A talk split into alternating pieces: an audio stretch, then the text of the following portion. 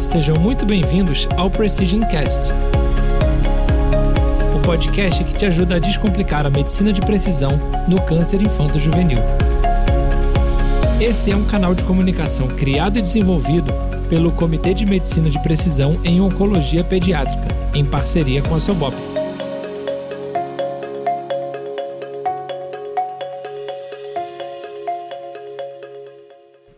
Esse é o 18º episódio do Precision Cast. Na verdade, é a parte 2 do episódio anterior que a gente gravou.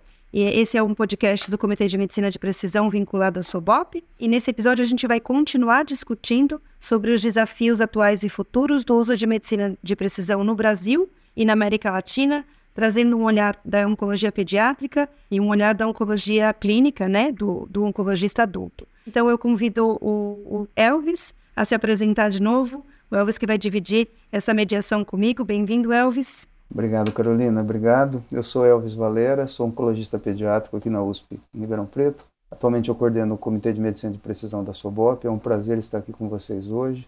E eu gostaria de, também de chamar os nossos três convidados especiais para poderem é, se apresentar. Eu gostaria de iniciar com o Dr. Neves Solino. Obrigado, Elvis, Carolina. Então, eu sou o Neves Solino, eu sou oncologista pediátrico também. Eu atuo atualmente no Hospital Santa Marcelina, em parceria com a Tuca, e sou o atual presidente da Sociedade Brasileira de Oncologia Pediátrica. Prazer estar aqui para a gente dar continuidade ao podcast. Muito obrigado, Nevissolino. Eu gostaria também de convidar a doutora Milena, eh, a nossa representante da Sociedade eh, Latino-Americana de Oncologia Pediátrica. Bem-vinda, doutora Milena. Olá, novamente. Eh, mi nombre es Milena Villarruel, yo soy oncóloga pediatra que trabajo en Chile y estoy acá representando a la Sociedad Latinoamericana de Oncología Pediátrica e ao Grupo Latino-Americano de Oncologia Pediátrica GAL. Muito obrigado, doutora Milena. E eu gostaria também de convidar o doutor Rodrigo para se apresentar. Olá, eu sou Rodrigo Dinsman, eu sou oncologista clínico, venho representar uh, a Sociedade Brasileira de Oncologia Clínica, onde uh, faço parte do Comitê de Medicina de Precisão, também trabalho na Oncoclínicas Precision Medicine, no laboratório que faz testes uh, moleculares NGS, coordena Molecular Tumor Boards e está montando um ecossistema mais favorável para implementação da medicina de precisão em adultos. Um prazer estar aqui. Muito obrigado, Rodrigo, por ter vindo e eu gostaria de chamar também a doutora Carolina Vince para se apresentar. Obrigada, Elvis. Obrigada a todos que estão participando hoje. Então, eu sou Carolina Vince, eu sou oncologista pediátrica formada pela USP de São Paulo, trabalho ainda na USP no Itaci e também trabalho no Hospital Israelita Albert Einstein e componho o Comitê de Medicina de Precisão é, vinculado ao SOBOP. Vamos dar seguimento, então, à parte 2 do nosso episódio. E aí eu volto a, a discussão para Milena, perguntando com, como que as parcerias dentro da SLAOP podem facilitar a utilização desses testes diagnósticos, porque a gente fala, quando a gente fala da SLAOP, a gente fala da América Latina. Então eu queria que você contasse um pouquinho para a gente como que a SLAOP trabalha para ajudar os países a ter acesso aos testes diagnósticos também. Por favor, Milena. Assim como quando hablamos de eh, como ve SLAOP su participación en incorporar la medicina de precisión en América Latina, eh, uno menciona educación y apoyo a la investigación. Yo diría que con respecto a su pregunta, Carolina, lo básico aquí es el establecimiento de redes eh, de colaboración, de asociaciones. ¿Qué se ha hecho? Eh, eh ha estado eh, firmando una serie de convenios y acuerdos de colaboración con grupos colaborativos como Gallup, AOPCA, con sociedades científicas como SOGOPE, con programas nacionales como el programa chileno PINDA o eh, el programa eh, colombiano de ACHOP. Y de esta forma se comienzan a establecer redes que puedan compartir capacitación, que puedan compartir recursos. Propiamente tal es un poco difícil, es más bien eh, organizarlos quizás localmente en un país y que centros del mismo país puedan hacer uso de este, de este recurso. Hay, sin embargo, una experiencia muy interesante en eh, Centroamérica. Por eh, muchos años, eh, los países de Centroamérica no contaban con la amplificación del ENEMIC para estratificar a sus pacientes con neuroblastoma. Y hasta hace poco, porque uno, claro, piensa cuando habla de medicina de precisión ni siquiera piensa en, en algo como eso, pero en realidad de las primeras herramientas con las que contamos. Y lo que ellos lograron fue justamente identificar algunos centros, capacitar, enviar muestras inicialmente y de esa forma ir eh, habilitando la posibilidad para cada vez más centros en más países. Así es que esa estrategia de colaboración virtuosa, por decirlo así, yo creo que es muy importante. Creo que es muy importante, eh, ustedes han hablado repetidamente de los protocolos. Yo creo que una sociedad científica como SLAO tiene el deber de favorecer el desarrollo de estos protocolos y también de difundirlos ampliamente. Pienso también que es eh, muy importante que, que SLAOP, además de favorecer esta eh, identificación de centros que puedan a su vez replicar su experiencia en otros centros y en otros países con recursos similares o con menos recursos, también tiene una, un rol importante en difundir las experiencias exitosas. Es decir, por ejemplo, yo les acabo de comentar cómo eh, hizo eh, eh, para poder acceder a la amplificación del gen enemigo en países que algunos eh, tienen una situación tan compleja como Haití que para entrar en un protocolo de hepatoblastoma a veces no pueden participar en la parte de cirugía porque no tienen acceso a banco de sangre. Entonces, si uno está hablando de medicina de precisión por un lado y de una realidad así por el otro, uno tiende a, pensar que no hay un, lugar donde puedan converger estas realidades, pero efectivamente sí lo hay. Y cuando uno ve experiencias así exitosas, debiera también como, como SLAUP eh, poder eh, favorecer que se eh, repliquen. Y por supuesto, lo que ustedes han dicho, lo que dijo muy bien Nevi, la abogacía, la abogacía ante los gobiernos, la, la abogacía ante las autoridades regionales, tenemos vínculo y, colaboración con PAJO, con CIOP, es decir, organizaciones internacionales que también nos pueden dar una mano en abogar por contar con estas técnicas para nuestros pacientes. Muito obrigado, Milena. Eu, eu fico contente assim de te ouvir porque eu compartilho muito das ideias. Eu acho que a colaboração ela é realmente fundamental e a gente aprender com boas experiências, não é, que deram certo. É, a gente centralizar, nós estamos falando em doenças raras eventualmente, então quem tem a tecnologia poder ajudar, não precisa às vezes desenvolver aquela tecnologia do zero para poucos casos. Tem gente que já está à frente, não é? E, e eu, eu acho que também nós estamos num momento muito propício, né, na América Latina, com a, com a proximidade muito grande das sociedades, não é?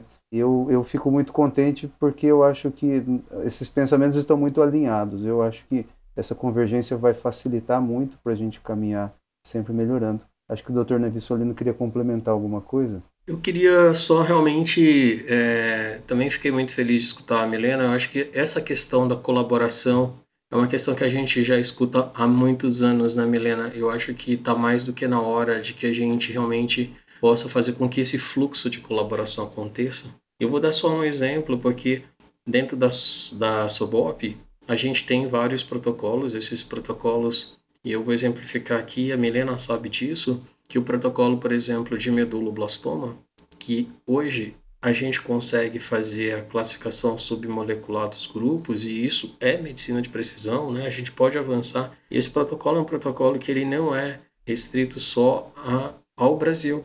Então, é um protocolo que a gente tem recebido é, colega, pacientes de outros países da América Latina. Então, essa colaboração está aberta e acontece. A gente tem que ampliar essa colaboração não só para o protocolo de medula, mas para tantos outros, como também essa mão é de dupla via.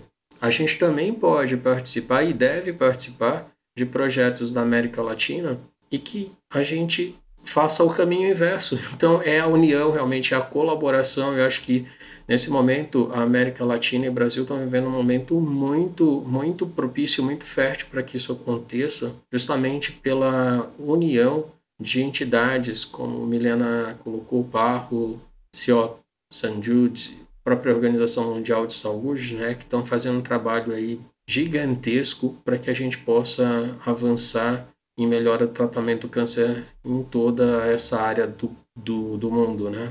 América Latina, África, Ásia, enfim. Muito interessante. Eu acho que sem colaboração a gente realmente não vai avançar. Muito obrigado, Nevi. Eu também, eu também concordo, sabe? E, e até essa nossa conversa, de ouvir também várias, várias experiências, né? Eu acho que já nos agrega e vai nos trazendo ideia. Então, enquanto vocês estão pensando, eu já estou pensando num monte de colaboração aqui que nós vamos ter que conversar nos bastidores. E seguindo essa linha né, de colaboração da experiência de adultos, não é? que realmente está anos à frente, eu queria passar um pouco para o Rodrigo para discutir um pouco como que vocês é, trabalham dentro né, da, da oncologia clínica, junto com os colegas, com relação às orientações de testes, é, a, a, a, facilitação, às vezes, de testes, né, o direcionamento, e, e também como que isso no, no, dia a dia aconteceu, qual foi o caminho que vocês conseguiram para esse crescimento e essa estabilização, estabelecer um fluxo bem definido? Eu acho que tem um, o que realmente foi crítico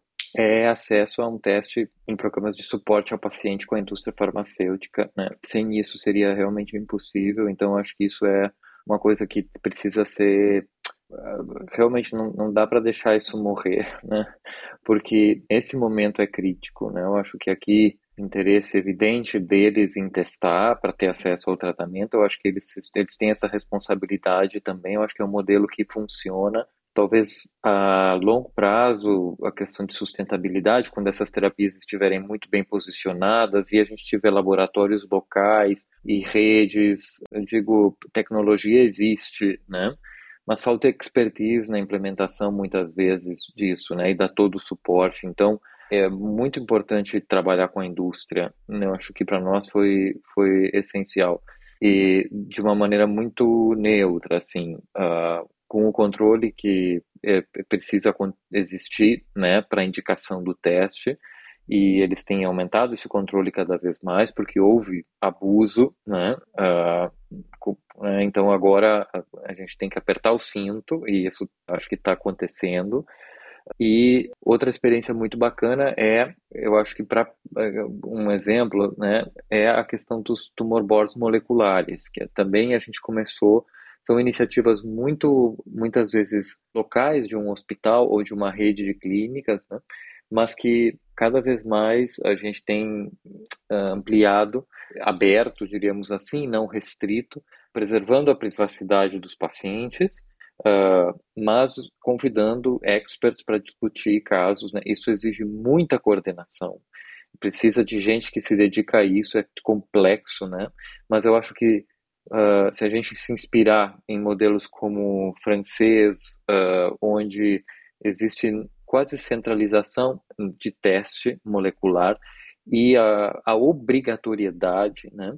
Uh, no Japão, por exemplo, tu não pode prescrever um tratamento de terapia-alvo fora de uma aprovação nível 1 de evidência, se não tiver uma validação por um, um comitê externo, que, que é um comitê né, de um tumor board mole, né, molecular, que é capaz de validar que, que, que isso tem sentido. Né? Acho que a gente aprende muito nos tumor boards, porque medicina de precisão não é só, a gente estava recém comentando, não é só encontrar drivers raros para fármacos milagrosos. Isso, se a gente usar só esse como um desfecho favorável para a implementação, a gente vai morrer na praia tentando, porque não, não, não é para isso. A medicina de precisão é muito mais que isso, você sabe. É diagnóstica, né? Eu acho que em câncer pediátrico, 10, 15% dos casos, mais do que encontrar o driver raro, a gente vai repensar o diagnóstico por ter o dado molecular completo, tá? Então, esse é o número um. Número dois, germinativo, né? Eu acho que tem muita coisa que está por descobrir ainda, né? De achados incidentais ou co-teste germinativo mais somático. Em tumor sólido a gente tem um caminho talvez até mais longo ainda, mas em germina, germinativo para pediátrico talvez já esteja até mais internalizado. Então, é outro grande benefício, né? Então, tem que ter um cogeneticista além do patologista no grupo, né? Então, a gente faz rede através de exemplos práticos de implementação. E isso define as práticas locais de testagem, define as conversas com a indústria farmacêutica para trazer ensaios clínicos, porque a gente começa a entender né, perfis. Então, eu acho que tem que aterrizar, tem que, tem que ser tangível, aí tem que, tem que encontrar exemplos onde isso, na prática clínica, tem valor, né? E os, os tumor boards moleculares são o caminho mais fácil, né? Isso e a parceria com a indústria farmacêutica. Obrigada, Rodrigo. E a gente sente muito isso, sabe que a gente começou recentemente o nosso Molecular Tumor Board, na verdade a gente fez um piloto, justamente compreendendo essa necessidade e, e, que eu acho que vai até além do que vocês adultos hoje enfrentam, mas a gente percebe que como é uma, a gente está iniciando na medicina de precisão num contexto de oncologia pediátrica, a gente até estava discutindo o desenho do nosso Molecular Tumor Board, que justamente é permitir que o oncologista pediátrico traga o caso, que às vezes ele quer escolher qual é o teste que ele deve utilizar, ou em que momento ele deve usar aquele teste. Meu paciente tem essa doença, eu tenho que testar agora, isso que você falou, é germinativo, o que, que eu tenho que olhar para esse paciente? Então a gente pretende, a gente também vai aprender muito, sem dúvida nenhuma, mas a gente pretende achar colegas que possam dar suporte a esses oncologistas, que às vezes a gente fica se sentindo isolado e sozinho, e na hora que a gente traz para o Molecular Tumor Board, a gente divide experiências é, e consegue ajudar a facilitar não só o entendimento, mas muitas vezes até o acesso ao teste, né? Elencar qual é o local adequado para pedir aquele teste. Não preciso, como você falou no início, Rodrigo, necessariamente do teste mais caro. Eu muitas vezes com algumas, alguns testes mais simples eu consigo resolver para algum grupo de pacientes, enfim.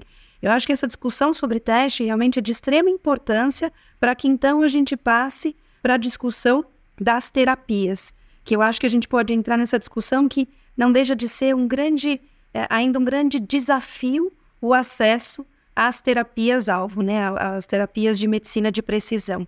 Então, Nevi, eu começo por você, porque justamente quando a gente vai nesses congressos, conferências, é, molecular tumor boards, a gente percebe muitas vezes quando um oncologista pediátrico se coloca, ele questiona. É, eu tenho muito medo de testar, porque a gente passou por um período que a gente tinha suporte de alguns laboratórios para um teste sem custo. E se eu encontrar o achado que eu tenho alvo, como eu faço para ter acesso a esse alvo, a esse tratamento alvo? Então a gente percebe muitos oncologistas se questionando nesse sentido. E eu queria saber como é que a Sobop tem trabalhado, Nevi. Você já falou um pouco, mas eu queria que você reforçasse quando a gente fala especificamente de acesso a medicamento, a terapia-alvo. Como a Sobop tem se posicionado nesse sentido, por favor? Que pergunta difícil. Carolina. Essa é uma pergunta que inquieta muito, me deixa de fato não me tira da zona de conforto, porque eu vou até falar um pouco não só enquanto entidade, né, enquanto representatividade Sobop, que você colocou é uma questão que está sendo vivida cada vez mais na prática clínica.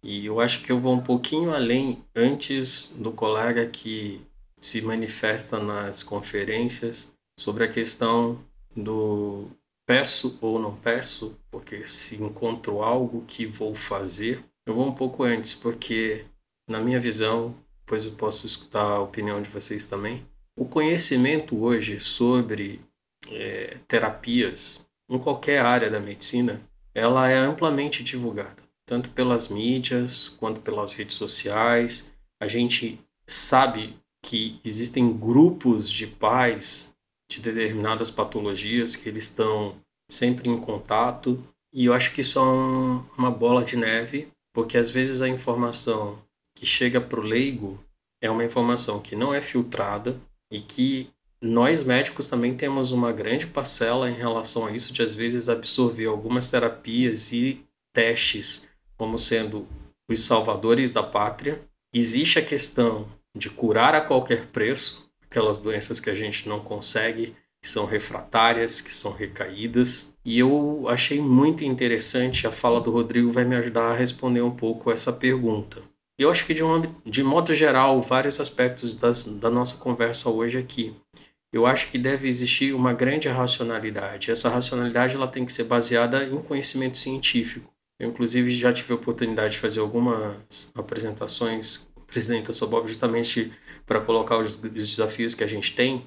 E quando a gente chega realmente no. A gente sabe que a gente tem muitos desafios ainda, como a Melina apontou, do ponto de vista desde diagnóstico precoce, etc. Eu coloco isso numa figura meio como um abismo. De um lado, isso, do outro, a medicina de precisão. E eu do lado da medicina de precisão, eu coloco um, uma, um questionamento. O que, que é, na realidade, evolução científica e o que, que é ficção científica? Isso é, eu acho que é uma premissa importante, porque a partir da racionalidade, eu acho que o colega médico vai entender que ele vai ter sim subsídio para dizer: eu não vou precisar fazer esse teste porque realmente ainda não é isso que vai fazer com que o meu paciente vai melhorar porque eu não tenho uma terapia ou eu vou fazer esse teste porque tem uma terapia e isso realmente faz sentido. E para isso, o papel dos tumor boards, como o Rodrigo colocou, acho que é fundamental. Acho que já vai diminuir um pouco a ansiedade de todo mundo a partir daí, a partir de informação e de indicação correta do teste. A partir do momento em que a gente tem indicação correta, que a gente sabe que existe uma droga, e que essa droga de fato vai ter impacto, aí é a história que eu acho que onde as sociedades têm que começar a trabalhar e a, e a pensar como que a gente pode disponibilizar isso realmente é, de forma efetiva para o paciente. Entendo que dentro desse contexto também temos que estar tá solicitando incorporações, isso a gente, enquanto sociedade, pode fazer junto com a indústria farmacêutica, dentro dessa racionalidade.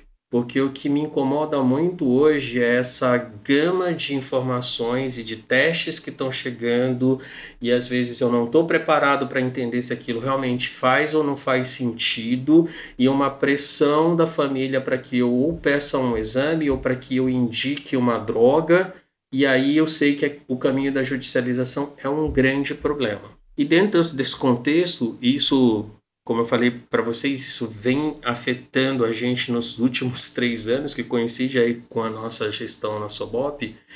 A gente está organizando, provavelmente agora em setembro, a gente tem uma iniciativa dentro da Sobop de começar um fórum de discussão envolvendo advocacy mesmo, é, uma visão jurídica para que a gente possa construir possíveis soluções que ajudem a, a sinalizar para a gente, enquanto sociedade, como que a gente pode participar desse processo de forma mais efetiva, porque eu escuto muito dos outros colegas que são associados da Sobop, né? Poxa, o que a Sobop está fazendo para que isso seja viabilizado? E eu acho que o caminho começa com todos os passos que a gente discutiu aqui.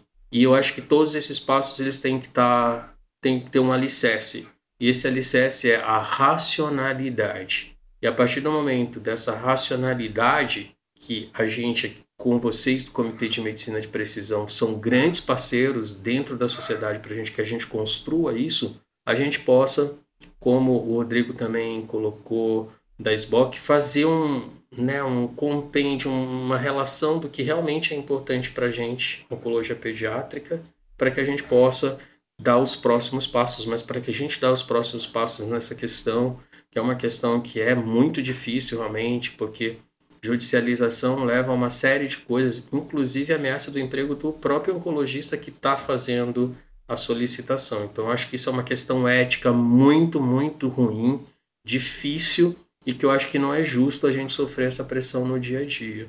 Mas com informação, com racionalidade, eu acho que isso é muito interessante, porque de repente eu tenho uma indicação que eu acredito que ela seja válida, e se eu levasse para um fórum de discussão como um turmo board, eu posso abrir a minha mente e entender que talvez ela não faça sentido, ou se ela fizer sentido, aí sim a gente tem que prosseguir como sociedade a entender como a gente pode ajudar nesse processo de incorporação desses medicamentos.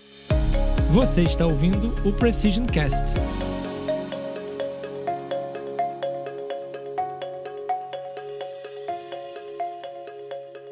Eu acho interessante né, isso tudo, porque ouvindo você falar, eu acho que é, me remonta uma ideia que está dentro da, da medicina de precisão, que eu acho que é o, o, o, atualmente um posicionamento, um reposicionamento do papel da medicina de precisão num contexto mais realista mesmo. Né? Eu acho que como toda nova tecnologia, quando ela chega, às vezes ela te, traz uma promessa muito grande, em algumas coisas ela realmente cumpre essa promessa, mas ela vai sendo reposicionada dentro de um arsenal já pré-existente de terapias aonde ela substitui numa parcela muito, muito, muito pequena. É, isso nós estamos falando em oncologia pediátrica, né? Mas que ela faz toda a diferença e que ela está sendo até discutida, né? Se isso tem que ser trazido mais inicialmente, como primeiras linhas ou linhas subsequentes. Então eu, eu até brinco sempre, é igual, eu imagino o que, que deve ter sido para quem fazia tomografia quando chegou a ressonância, né? Mas as duas estão aí trabalhando em conjunto, cada uma com a sua aplicação. Eu acho que o reposicionamento da medicina de precisão também, né, dentro desse contexto de um arsenal, também acho que traz tranquilidade ao poder público, né, traz tranquilidade também aos oncologistas, e, e, eu acho que é a realidade mesmo que eu vejo. E o que você falou, dentro da sociedade é muito difícil, porque às vezes o produto final, que é a aprovação, que é o que o oncologista vai ver, é, existe um caminho muito grande, difícil e tortuoso até lá e, e, e, demorado, porque passa por processos regulatórios que são muito exigentes e tem que ser exigentes mesmo.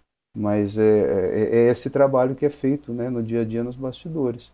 E eu queria ouvir da Milena também, né, como que como que tem sido essa questão de incorporação de novas drogas na América Latina, é, o que, que a, a SLAOP sente com relação ao, ao momento, ao timing que isso tem acontecido, o que, que a gente pode fazer como como América Latina para favorecer a incorporação de drogas que sejam realmente provadas eficientes no contexto da oncología pediátrica? Bueno, si nosotros pensamos que mm, en América Latina se estima que el 50% de los pacientes con cáncer, no estoy hablando solo de niños, en general, carece de acceso a medicamentos de alto costo.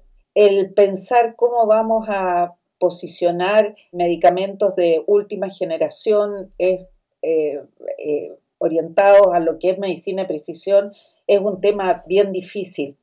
Eh, yo creo que una luz de esperanza está en que en la lista de medicamentos esenciales de la OMS hay algunos ya que han logrado pasar la primera barrera y están instalados como, bueno, el imatinib, el rituximab, el trastuzumab en adultos. Entonces, eh, yo pienso que por ahí puede haber eh, una vía en la cual podamos beneficiarnos en la medida en que más de, este tipo de medicamentos target eh, puedan incorporarse o, lograr entrar en esta lista. En segundo lugar, eh, hay programas en Latinoamérica, no conozco eh, también la situación en Brasil, pero por ejemplo en Chile existe un programa de eh, garantías explícitas en salud que garantiza el acceso a tratamientos para el cáncer infantil. Sin embargo, esta canasta de medicamentos tiene que ser actualizada, ¿no es cierto?, para que realmente pueda incorporar estos nuevos medicamentos y la actualización de estas canastas, de este financiamiento, es un proceso que va completamente desfasado con eh, lo que son las necesidades actuales.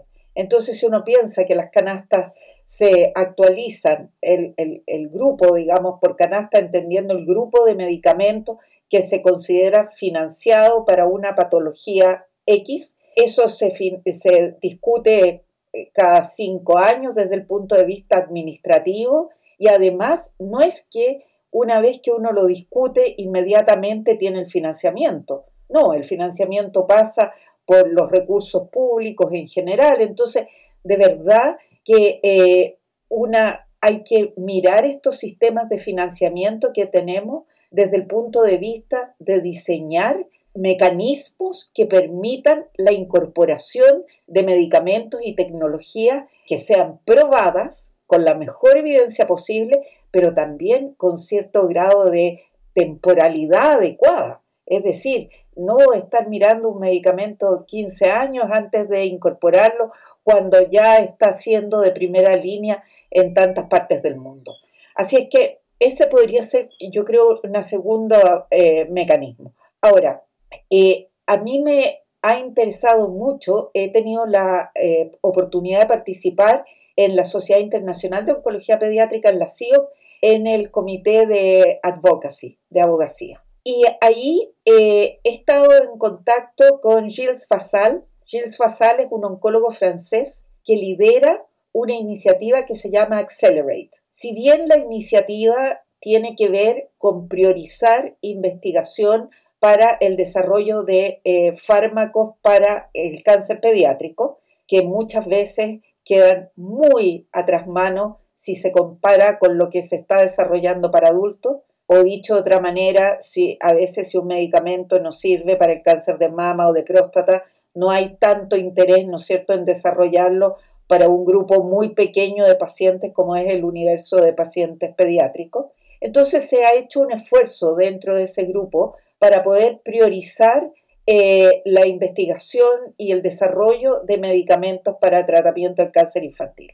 Eh, lo interesante y por qué menciono esto es que ellos tienen una plataforma que es como multi-stakeholder, o sea, todas las partes interesadas. Ahí está sentada eh, la, sociedad civil, las autoridades regulatorias, el ministerio, los oncólogos, la sociedad científica. Entonces, eso permite hacer un trabajo eh, en el cual eh, estén involucrados todos los interesados, incluso la Unión Europea. También tiene una silla en, esa mesa. Eh, yo pienso que en América Latina y en general este es un modelo que uno debiera replicar cuando habla de desarrollar políticas públicas, regionales, etc. pensar que como son tan poquitos los casos de oncología pediátrica en comparación con la oncología de adultos, quizás todos juntos podamos negociar distinto que lo que puede negociar un, centro de salud en un país X, en América Latina. Así es que eh, es eh, administrativamente bien complejo, pero y la Unión Europea tiene eh, la ventaja de que ellos ya tienen sus nexos, ¿no es cierto?, bastante regulados desde ese punto de vista pero este tipo de modelo yo creo que puede ayudar mucho porque lo que dijo Nevi tan acertadamente, la judicialización eh, estéril de, todos estos procesos, porque al final de cuentas entran a un, a un sistema en que se pone una demanda, ¿no es cierto?, que generalmente falla a favor del paciente, pero en el intertanto esto no es inmediato tampoco. Así es que en oncología pediátrica muchas veces cuando ya uno obtiene el medicamento el paciente ya no, no, no se va a beneficiar de ese medicamento. Es un costo para el Estado, es un costo para el sistema y por sobre todo es un costo para la vida del paciente. Entonces, yo creo que ese no es un camino que tengamos que transitar. Yo creo que el camino es tratar de establecer un sistema y quizás ahí las sociedades científicas, SOBOP, SLAOP, etcétera, tienen um rol muito importante para favorecer este diálogo entre todas as partes involucradas. Obrigada, Milena. Eu acho que realmente o que fica é a necessidade da parceria e do trabalho conjunto, né? A gente precisa mais e mais contar com o apoio de sociedades e instituições que nos ajudem a compreender a melhor forma de encontrar é, a, a facilitação do acesso, né? A gente tem muita dificuldade ainda de ter acesso a medicamentos. E aí eu volto, Rodrigo, a conversa para você, fazendo um paralelo com o que a gente discutiu há pouco sobre os testes moleculares, né? A gente sabe da tua visão bem ampla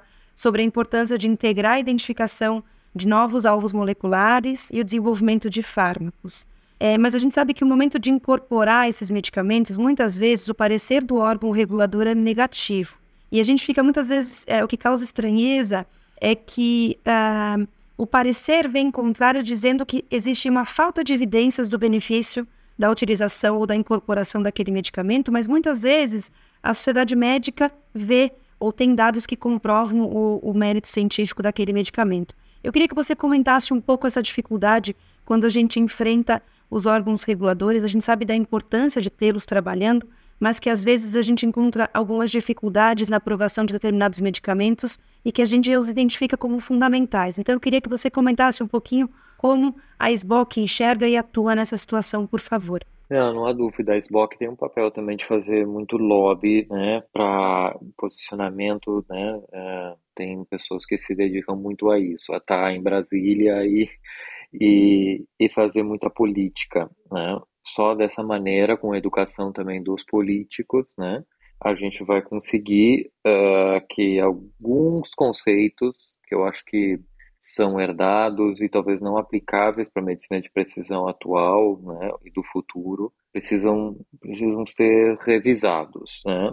Eu acho que eu não sou favorável a uma mudança de prática para geração de evidência que elimina a randomização, um grupo, a sobrevida global como desfecho primário. É, não é assim, né? não é uma. A, né? Eu acho que a gente precisa ainda lutar para que isso seja cada vez mais e mais uma realidade.